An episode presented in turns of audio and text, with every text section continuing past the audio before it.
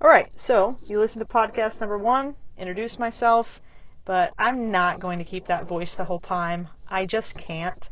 Uh, actually, I can, and I don't want to. I'm going to be me. So, once again, my name is Meghan Fife Boswell. I am married to a wonderful woman named Ashton. We own two businesses currently. One is called Omni Properties Group. The other is called Transcend Wellness. And both of them actually exist for the same reason. And that's because we want to see people's lives change for the better.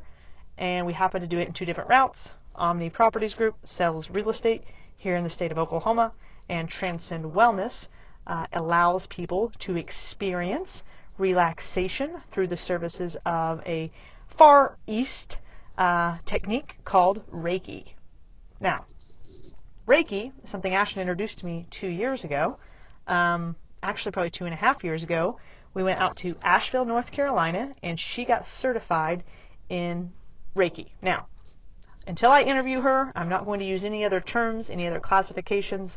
I just know she spent two days, three days at a workshop learning, and then she came back to the hotel and did Reiki on me. And it's a very similar experience to other energy healings I had had in the past. Um, but ultimately, Reiki opened me up to receive more guidance from who I call spirit. Now, you might have a different term for spirit. Maybe it's God. Uh, potentially your individual you look to is Jesus, maybe Buddha. Um, different, right, religious figures in the past. Uh, and I've just come to terms with the fact that spirit is spirit is spirit, and there is something an unknown force that kind of drives this whole thing.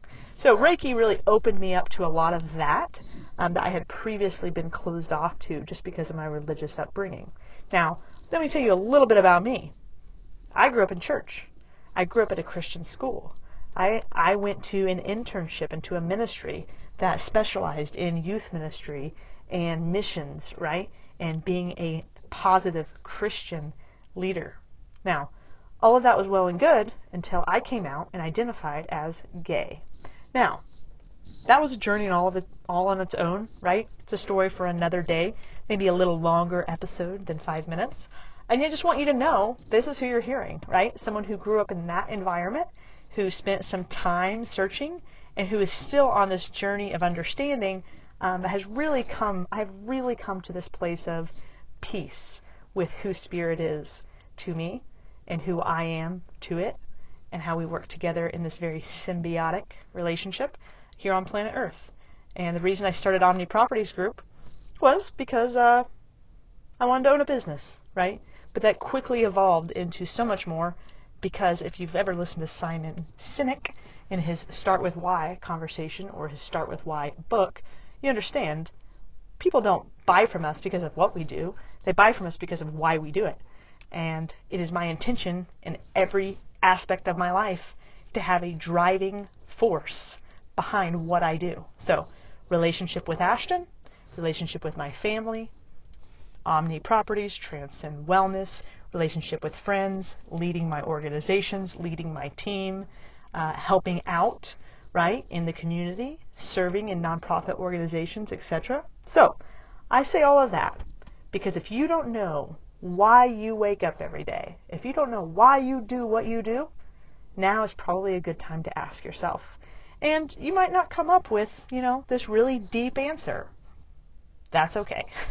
Just come up with a answer, right? An answer for today.